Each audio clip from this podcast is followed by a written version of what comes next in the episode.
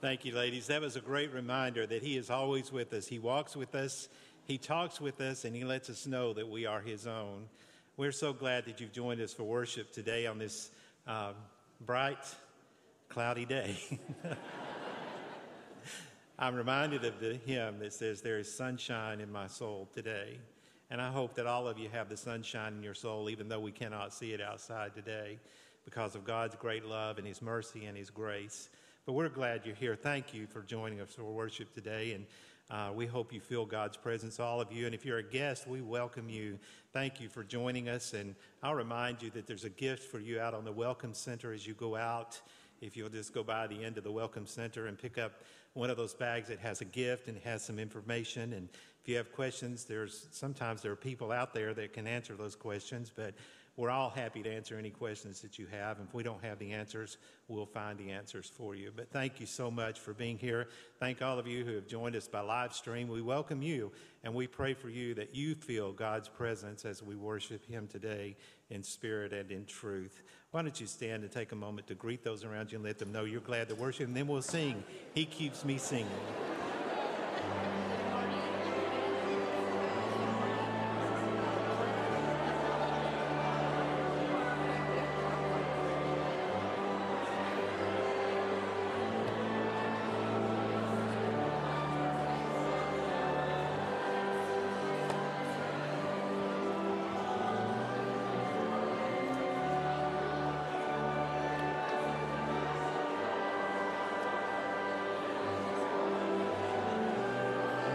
And now you join as we sing together, "He Keeps Me Singing As I Go."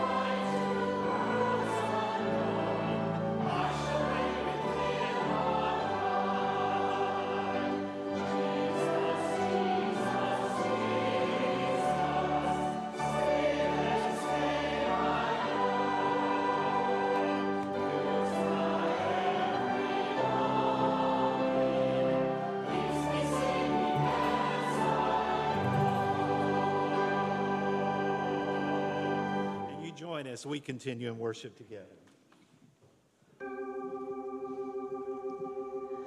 You've been walking the same old road for miles and miles. You've been hearing the same old voice tell the same old lies. If you're trying to fill the same old holes inside, There's a better life. There's a better life. If you got pain, he's a pain taker. If you feel lost, he's a way maker. If you need freedom, save it. He's a prison shaking savior. If you got change, chain breaker. We've all searched for the light of day, dead of night. We've all found ourselves worn out from the same old fight. We've all run to things we know just ain't right. There's a better life. There's a better life. If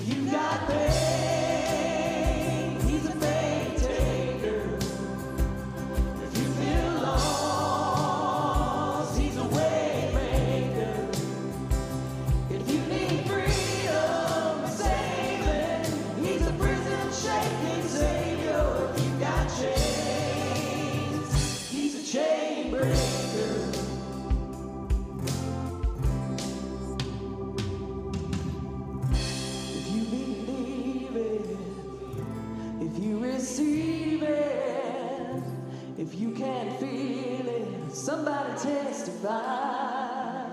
If you believe it, if you receive it, if you can't feel it, somebody testify, testify.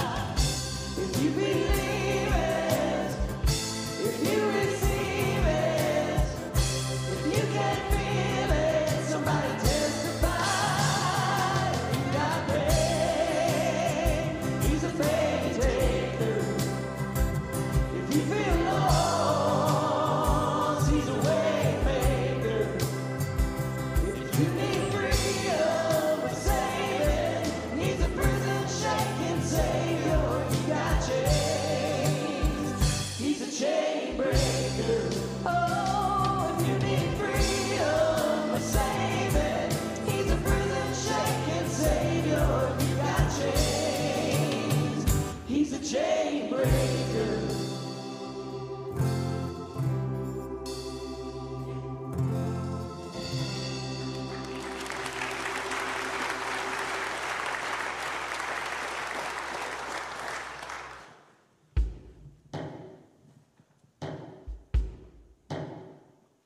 Why you ever chose me, it's always been a mystery.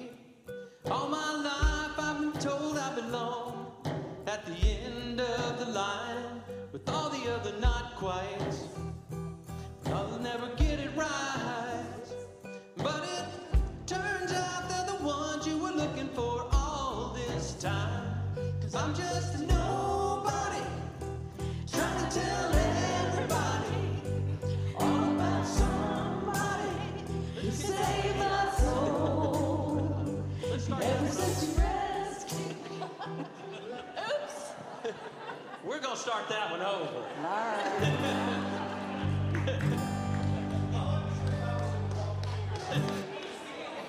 The drums were in the wrong key.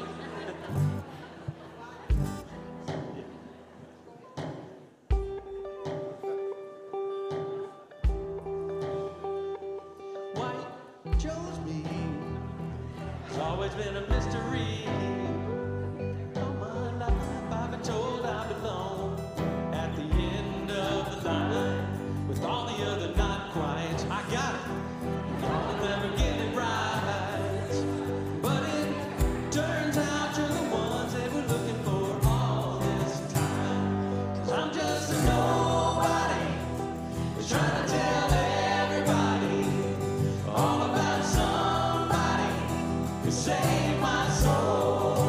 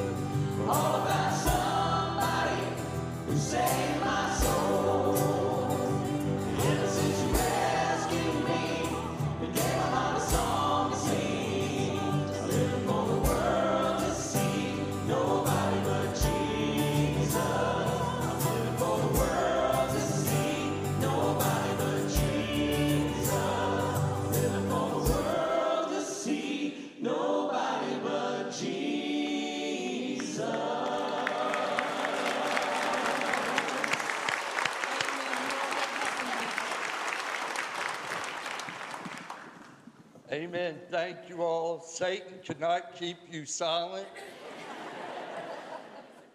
And we have victory in Jesus. Thank you all for that powerful message and song. Thank you for being here again on this rainy Sunday morning.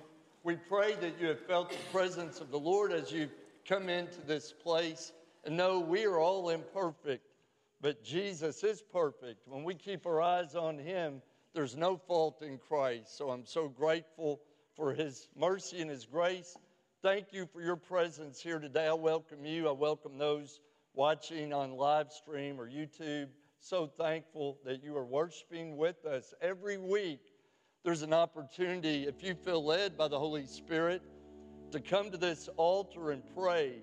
You can kneel, you can stand, you can pray for yourself, a family member or friend. Wherever you're worshiping this morning can be your altar. But I just invite you, if you feel led, to come join me as we pray together. Won't you come pray with me this morning?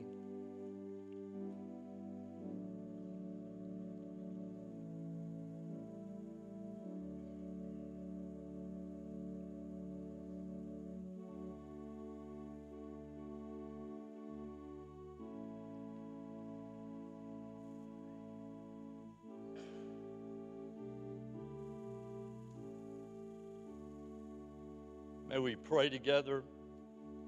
God, how great it is to be in your house with family of faith, singing praise to you, fellowshipping together, worshiping together, Father, praying together. And Lord, we come now before you, humbling ourselves, asking that you would lift us up.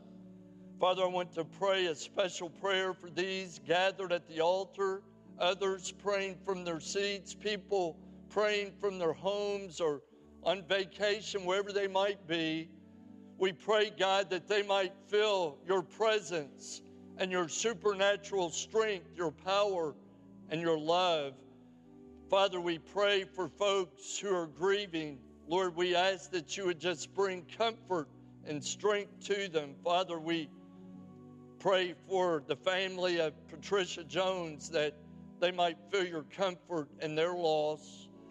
Father, we pray for folks that are in the hospital or those that are battling for their lives. We know, God, you're the great healer and the great physician. And if it be your will to bring healing on this side of eternity, we pray, God, for your will to be done and for healing. Lord, that your name might be glorified and that people might be saved as a result of your divine power. Father, we pray for others, maybe families going through marital problems. Maybe it's someone here that needs to have a chain of addiction broken, or depression, or loneliness, or guilt of sin. Oh God, set the captive free, I pray, and heal them. Deliver them, Lord. Father, I pray for this situation with Ukraine and Russia. Father, we pray that you would just bring peace, and Father, bring healing. Father, bless all those who are fleeing and families that are in danger. Protect them, Lord, and be with our leaders as they make decisions, God, and our part in supporting and helping. Father, we pray for folks that are waiting for test results, that you would bring a good report, God, because you are able to do immeasurably more than we could ask or imagine according to the Spirit that is at work in us. Father, we pray for this country that you would bring great revival and spiritual awakening, and may it begin in our hearts and in our homes and in our churches. Father, we praise you and thank you that this pandemic, we pray, is coming to a close and people are coming back to church and getting back together. Oh God, we pray for victory in Christ and that Satan would have no glory. Father, we ask that your Spirit would continue to move through this service. If there are those here or watching that have never given their heart and life to Jesus, that today might be the day of salvation, that your Holy Spirit might touch them and convict them and draw them to you. Father, we just pray that you would bless our musicians as they continue to play and sing and lead. And Father, speak through your word and through your servant. Speak through me, God. Use me as an instrument of your peace and your love. And Father, we'll just praise you and thank you for the victories we trust you to bring. We commit this service to you. In the strong name of Jesus, we pray. Amen.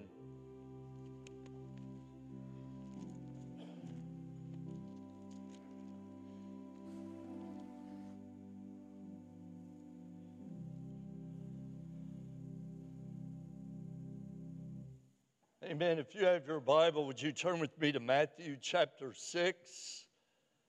And as you're doing that, I'm grateful that our choir is here to lead us today. Thank you all for being here, and we hear you prayerfully after the reading of God's Word. Begin with verse 19 of Matthew chapter 6. Do not store up for yourselves treasures on earth where moths and vermin destroy, and where thieves break in and steal.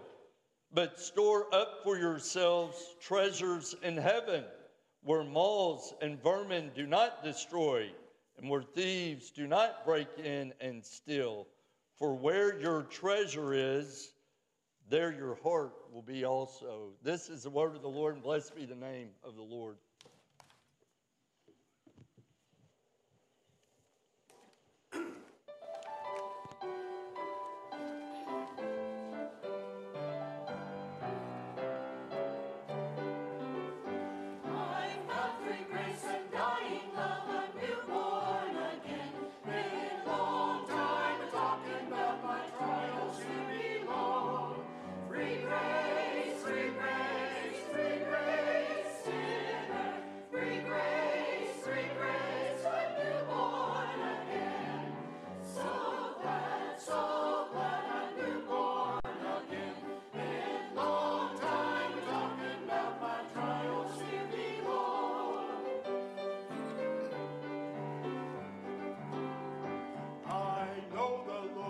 Set me free, I'm newborn again.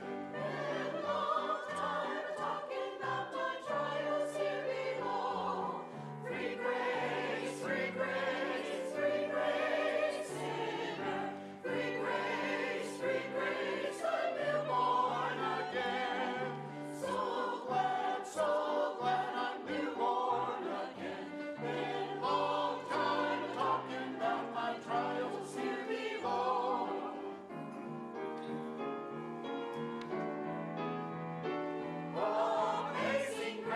Sweet the sound I'm newborn again. Been long time talking about my trials here below. I once was blind, but now I see I'm newborn again. Been long time talking about my trials here below. Free grace, free grace, free grace, sinner. Free grace, I'm newborn. So glad I'm newborn again. Been a long time talking about my trials here below. Praise God, I'm newborn again.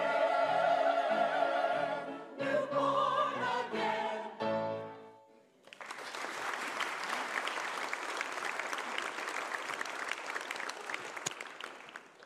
Amen. Thank you all for leading so beautifully, and thank God for his grace and that we can be born again through the love and forgiveness of Jesus Christ and through his grace. I always like to share a little humor to get you ready to hear more important things. And maybe you remember hearing this story. A farmer called the church office, and the secretary answered, and the farmer said, "Could I speak to the head hog of the trough?" And the secretary said, "Excuse me?" He said, "Could I speak to the head hog of the trough?" And she said indignantly, "Well, sir, if you are referring to our beloved minister, You may refer to him as reverend or pastor or brother, but certainly not head hog at the trough.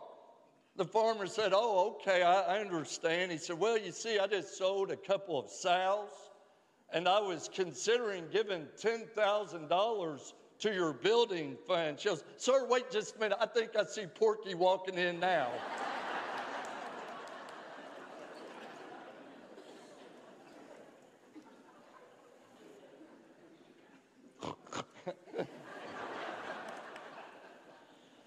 For the last several weeks, actually, we began this new year by starting a series called Rebuilding God's Way.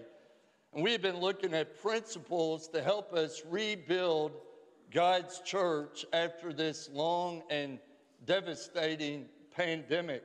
Last week, if you were here, we talked about the importance of fellowship.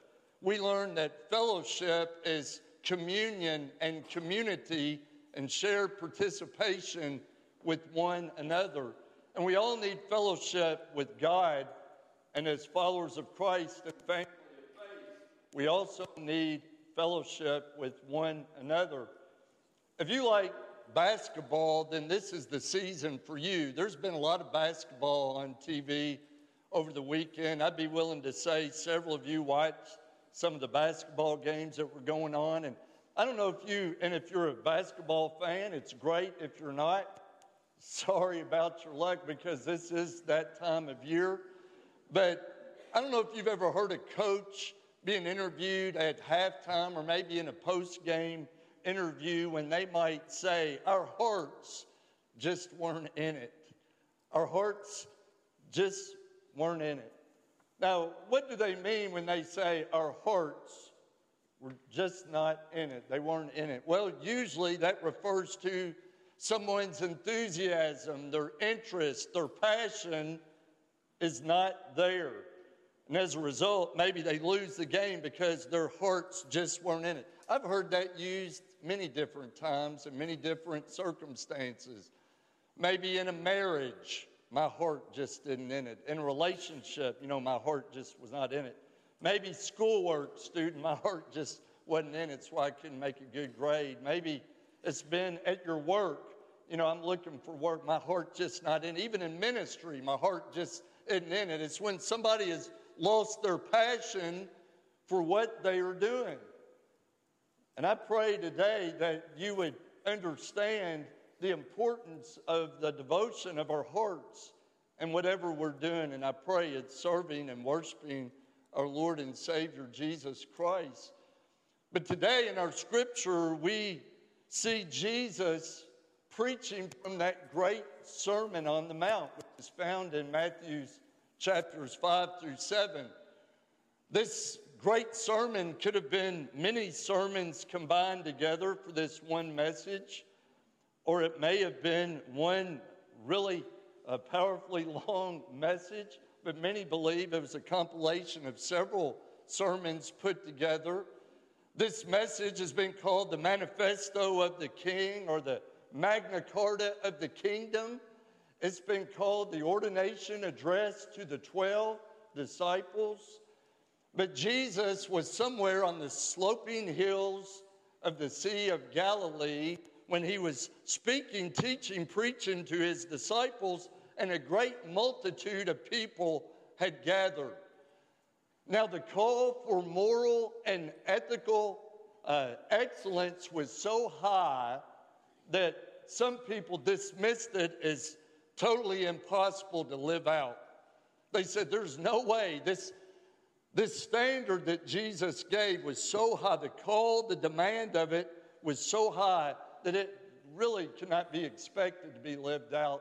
But the truth is, we can't live it out on our own strength, but we can through the help and the power of the Holy Spirit. We can live it out in our lives. And really, Jesus was giving a standard to be a follower of his.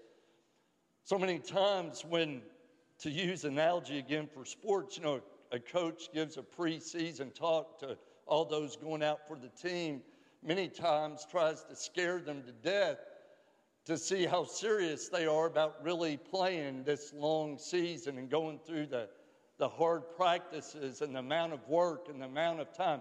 So many times people are like, well, I don't think I really want to do it. Same thing about living for Christ. Sometimes people, when they hear the demands, they go, I don't think so. I don't really want to. My heart really is not in it enough to follow him in that way. And today, really, these verses that we read, Jesus is talking about what's in our hearts. Really, I think he's saying what's most important to you and what's most important to me. Today's principle is one that we probably don't talk about too often, but it's one certainly that needs to be addressed as stewardship. When you think about stewardship, stewardship is when we are given the responsibility to manage something that has been entrusted to us. Maybe it's our time, maybe it's our talent, maybe it's our resources. We have been given something entrusted to us, and now how we manage it is our stewardship. And today I pray through this passage of Scripture, we would be reminded of what is most important, and we would see where our hearts really are. Is your heart, or are our hearts set on earthly things, on earthly things? In verse 19 in Matthew chapter 6, Jesus said, "Do not store up for yourselves treasures on earth where moths and vermin do destroy and thieves break in and steal." Well, Jesus uses three pictures of wealth in Palestine at this time. The first one, he said, do not store up where moths can destroy. Well, for wealthy folks in the East, they might have fine and elaborate clothing stored away. And you know what happens when a moth can get in? It can ruin the value of the garment, or it can destroy it.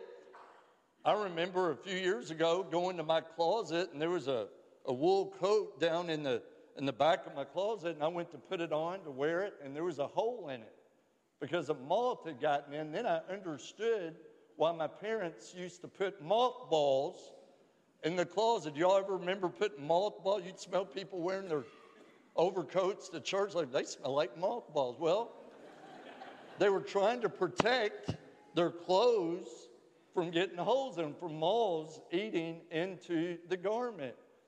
But Jesus said, do not store up for yourselves treasures on earth where moths do destroy. And I always grew up with this verse saying, rust does destroy. But this is vermin does destroy. And the picture is of a farmer, someone storing up grain or corn, and a vermin would be a rat or mice or worms that would come in and eat away. And that's what it really means, whether it's rust eating away or a vermin eating away your wealth, your grain, your corn.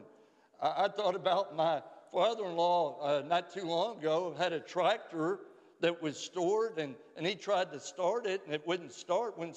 The wires had been eaten by mice or by rats, and they were hungry, I guess, to be eating those wires. And you think about, these were valuable items that were quickly destroyed, and where thieves break in and steal. Well, Palestinian houses were built out of baked clay, and so someone's at work and they've got some gold or a treasure in their house. Someone could literally dig through the wall, break in, and steal the treasure. And Jesus said, look, to avoid these kind of things, do not store up for yourselves treasures on earth where moths and rust or vermin destroy and thieves break in and steal. And so these things are all temporary.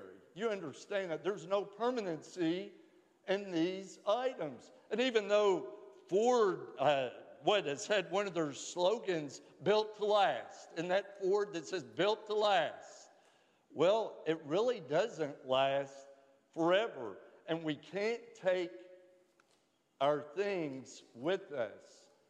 And that's what we find out in this passage of Scripture.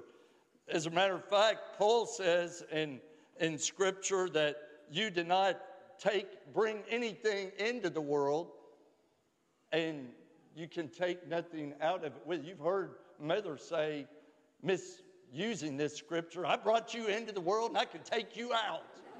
Well, that's not what that Scripture means.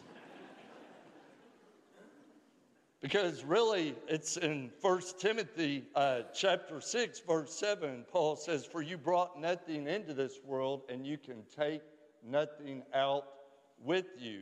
And then he goes on to say in verse 10 of 1 Timothy chapter 6, for the love of money is a root of all kinds of evil. Some eager for money have wandered from the faith and have pierced themselves with many griefs.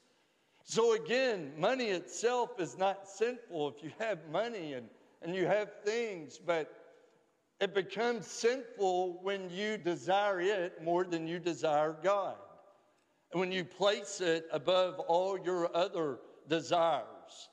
These are earthly things, again, that we cannot take with us.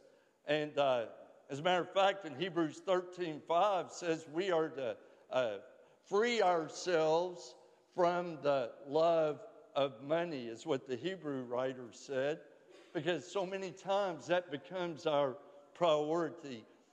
I've jokingly shared this story on more than one occasion, but years ago, and forgive me for those of y'all who have heard it, but there was a sweet little lady, a member of our church, that lived out on Versailles Road. She lived in that house right there in front of Starbucks Coffee as you're going out of Frankfurt into Jet. And her name was Viola Alexander. We called her Dido. And Dido was a sweet, sweet lady. And I went to visit Dido one day. And when I went to visit Dido, she was a sweet, sweet, again, lady, and she had these big blue eyes and had her hair back in a bun. And I can still see her right now. I said, Dido, that was her name. I said, Dido, how are you doing? She said, I'm mad at you. I said, Dido, what are you mad about? What's wrong? She goes, I'm mad at you because you said in your sermon, my wife would be saying, talk in your normal voice. Don't try to talk like... She said, I'm mad at you because you said in your sermon last Sunday that you don't see any hearses pulling U-Hauls to the cemetery. And she said, you know how much I love my stuff.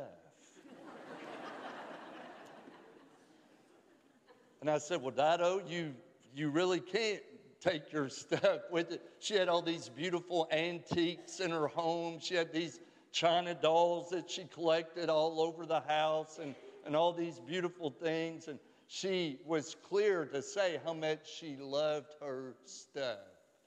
I said, Dido, where you're going, you're not going to need your stuff.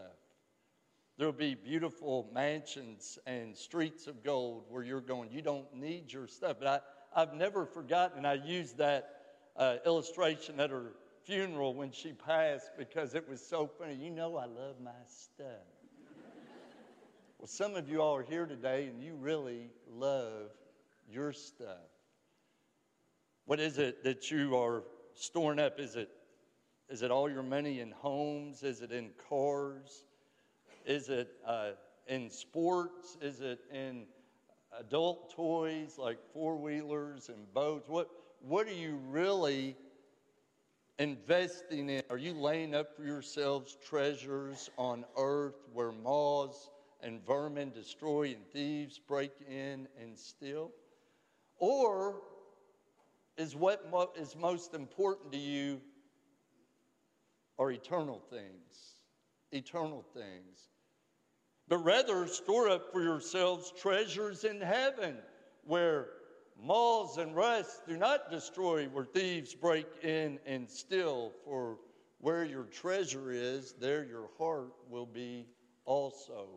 So how do we lay up for ourselves treasures in heaven? Well, to lay up for ourselves treasures in heaven, I think the very first thing we need to do is we need to seek God first. Do you remember in Matthew chapter 6, again, a part of this great Sermon on the Mount, do you remember when Jesus was talking about do not worry about your life or your body, what you will wear or what you will eat or drink? You remember he shared all these things about do not worry. Who of you by worrying can add a single hour to your life?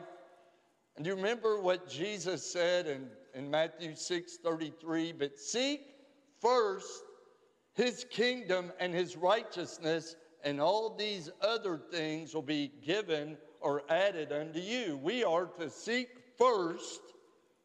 That's how we're laying up for ourselves treasures in heaven, when we seek him first and his righteousness, and all these other needs will be given unto us. But how many of us put him way down here and everything else above him on our priority list? And then we wonder why our lives fall apart, and we wonder why our children rebel, and we wonder why things happen as they are, because he's not in the picture. We are to seek first his kingdom, his righteousness, and all these other things will be given unto us. But I also think we're storing up for ourselves treasures in heaven when we have the right heart and the right mind. We have the right heart and the right mind. In Colossians chapter 3, verses 1 and 2, Paul wrote, therefore, since you have been raised with Christ, that's if you have been crucified with Christ. Paul in Galatians 2:20 says, I am crucified with Christ, therefore I no longer live, but Christ Jesus now lives in me. That's assuming we've crucified our old sinful lives with Jesus when he died on the cross. Since we are dead to sin, we rise to walk in newness of life. Therefore, if anyone is in Christ, he is a new creation. The old is gone, the new has come. But he says, since you have been raised with Christ, set your hearts on things above, where Christ is seated at the right hand of God. And then he says in verse 2, set your minds on things above, not on earthly things. So we must set our hearts and our minds on things above. And you say, well, I don't understand. Well, the things that we set our hearts and minds on above are eternal, but the things that are on this earth are temporary, and they don't last. So we should set our hearts and minds. Paul said in that great verse, Philippians chapter 8, when he said that we are to allow, after that passage of Scripture, we are to have our minds filled with true and noble and right and pure and lovely and admirable things. If anything is excellent or praiseworthy, think about such things. That's the proper way to set our minds on things above. And so many of us have our minds set again on earthly things where there's disappointment. But then another way that we can set our hearts and minds on things above, and we can lay up for ourselves treasures in heaven, is by giving kindness and generosity to others. Giving kindness and generosity to others. I think about in the early church when the Holy Spirit came in Acts chapter 2, that we've referred to a lot through this series. I think about in verse 45 of Acts 2, it said they sold their possessions and property and gave to anyone who had need. You know, they were constantly giving to other people. And Paul said in 2 Corinthians 9:7, but when you give, do not give out of reluctantly or under compulsion, but God loves a cheerful giver. We are to give because of our love for him and our love for people. We give to meet a need. And then I think about when Jesus used the story of the rich young ruler in Mark chapter 10. You remember that story, verse 17. And this rich young ruler came up to Jesus and he said, "Good teacher, what must I do to inherit eternal life?" And you remember what Jesus said to him? In verse 21, it said, when Jesus saw him, he loved him. And he said, "There's one thing you lack. Go sell everything you have. Go sell all your possessions and give the money to the poor. And then you will have treasures in heaven. And then come follow me." And you remember what happened? His face fell and he walked away sad because he loved his money more than he did Jesus. He loved his stuff more than he did his relationship, a potential relationship with Jesus Christ. Now look, I'm as uncomfortable talking about this stuff as you are listening to it, but I have to tell you, and I was reading out of Bob Russell's book, When God Builds a Church. He was talking about how, you know, he used to hate to preach on stewardship and how, you know, he would get people to say, the one Sunday I brought a friend to church with me, the very first Sunday, and you were talking about money. Now they'll never want to come back. Well, I can tell you, this pastor very rarely talks about it, even though Jesus, more than half of the parables in the scripture are about possessions and rewards than anything else. And it's part of our job as Christians to be good stewards of what God has given us. Look, David said in Psalm 24:1, "The earth is the Lord's and everything in it, the world and all the people who live in it." We're all just borrowing what is God's already. This is God's. Somebody else is going to live in the house that you live in someday. Somebody else is going to drive the car unless you wreck it. Somebody else is going to play golf with your golf club. Somebody else is going to fish out of your boat. Somebody else is going to take your stuff. But the one thing that lasts forever is our personal relationship with Jesus Christ. That's the most important thing.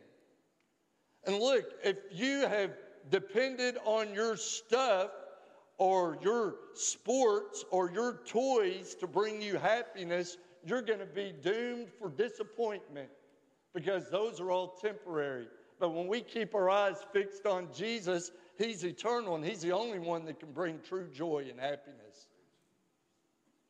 And I've said it over and over. I could be dirt poor and be the happiest person as long as I have my wife, my children, my church. That's what's most important. I've shared it until you are sick of hearing it. I've told my parents when my dad was still alive, and even my mom now, "Mom, I don't care about getting your stuff when you pass. I would rather have you than your stuff any day." But yet families are divided at funeral homes because of the will and the inheritance and fighting over stuff, when people are so much more important than the things we argue and fight over. And I'm so grateful that during this season, you all have been so faithful to give as a church.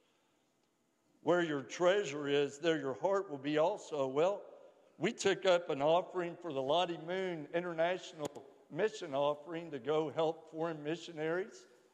And we collected over $15,000 through your generosity walking to the manger to help missionaries spread the good news of Jesus Christ. That's making an eternal investment in sharing the gospel. We took up a collection to help tornado victims in Western Kentucky and collected nearly $15,000 to give to the Kentucky Baptist Disaster Relief to go help folks that had devastation from the tornado. You know, I don't post these things and all that. I mean, really, that's between you and us and the Lord. But I just want to thank you for your faithfulness in giving. We had a benevolence offering a few weeks ago and also collected money to help with the family who had their home to burn down. And that one Sunday, just after a service, we collected over $6,000 to go help those folks and to help all the people we try to help beyond these walls.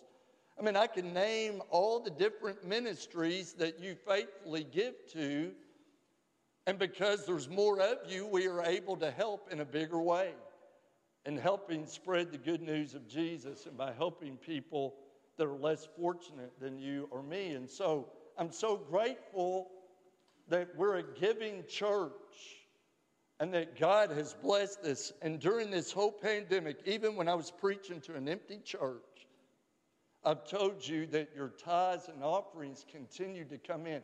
We had a few dips, but overall, we stayed steady through 2 years of difficulty and hardship. That wouldn't have been possible without your faithfulness.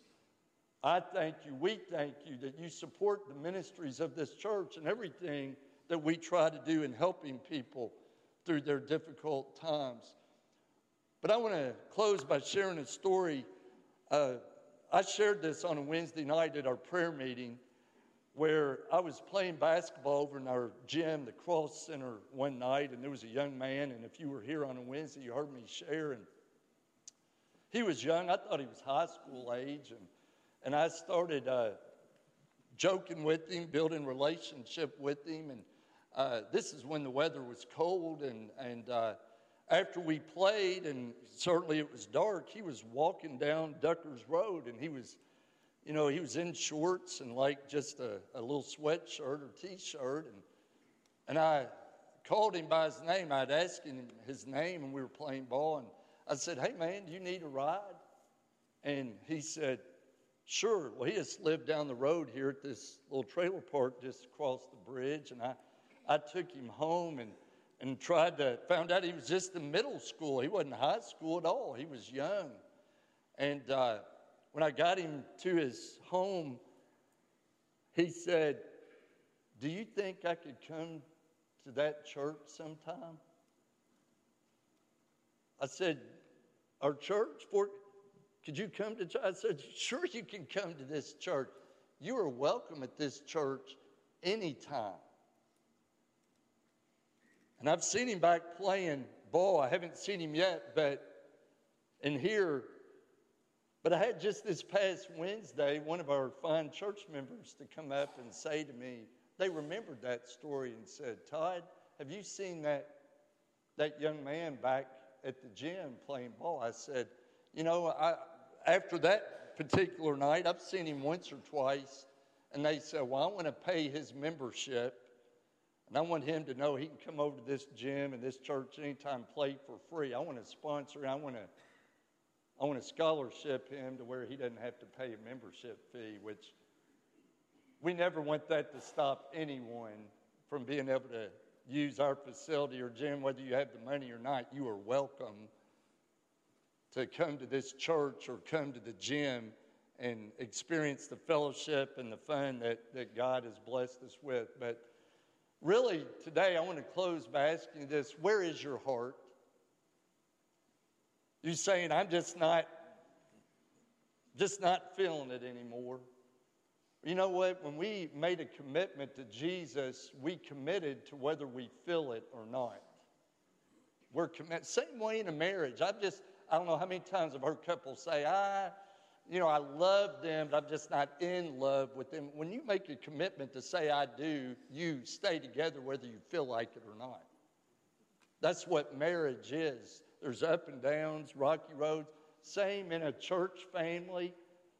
We are all imperfect people. We're going to have good, bad, and ugly times. Families fight, families argue, but at the end, we love each other and we move forward. And we are the people that God wants us to be. So I want to ask you again, what's most important to you? And where is your heart? If you're investing in earthly things, you're headed down a road of disappointment. But if you're investing in eternal things, you will be blessed beyond measure. So wherever your heart is or wherever your treasure is, there your heart will be also. May we pray together. Father, I pray right now in the stillness of this moment that if there are some men and women in this place or young people that have never given their hearts and lives to Jesus, that is the greatest investment that will last for eternity when we invest in someone's spiritual life. And I pray, God, today that if there are men and women or young people or children or people watching online that have never stored up for themselves treasures in heaven, may this be the day. Forgive me, God, and us when we place things and stuff before our relationship with you and our commitment to you and our commitment to your church. And Father, I pray that we would never put anything before our relationship with you. And Father, I pray today if someone would want to come and pray and invite Jesus to come into their heart, that this would be the day of salvation. Lord, I pray for folks maybe that are Christians, but they've grown cold, and Father, they've grown discouraged, and Father, they've grown bitter or angry. Oh God, remove it and restore them, Father, and bring them back to you, and they would recommit to follow you from this point forward. Lord, I pray for folks that have been looking for a church family. We are not perfect, and I'm certainly not perfect, but we try to keep the focus on you, seeking you first and your righteousness, knowing that all these other things we worry about and fret about will be given, added unto us. But Father, I pray today that our heart would be with you and that we would surrender it all to you so that we might experience the beauty, Father, of eternal life. In Jesus' name I pray, amen. I'm going to invite you, if you're in this place, to stand and come as we sing a hymn of invitation. For those of you watching, please contact us if we can pray with you about your decision, but won't you come as we sing together?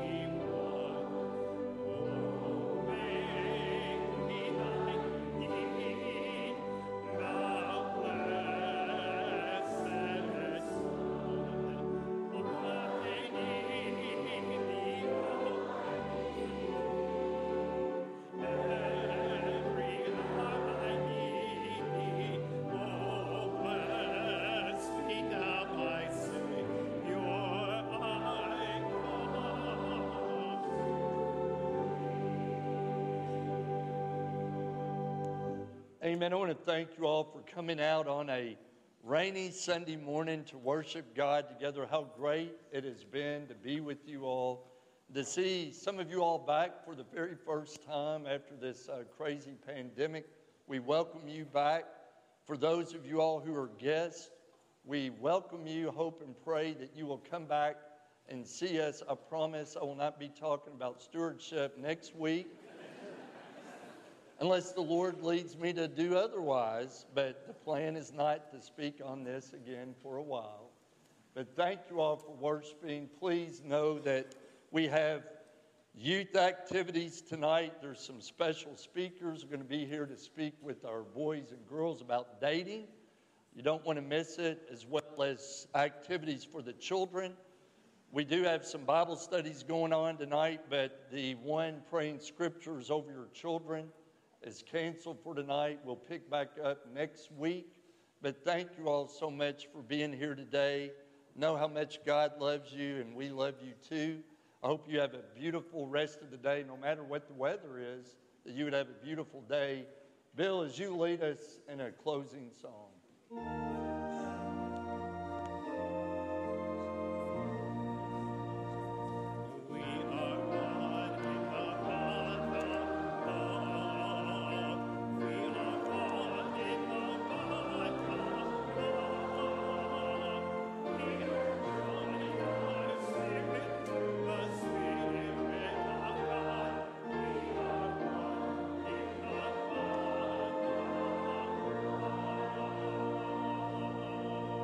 May we pray. God, thank you for the bond we share, the love of Jesus. I pray you would bless every person as they go from this place. Bless those watching, that you would give us a safe and great week where we're investing in the eternal lives of others. In Jesus' name, amen. Amen.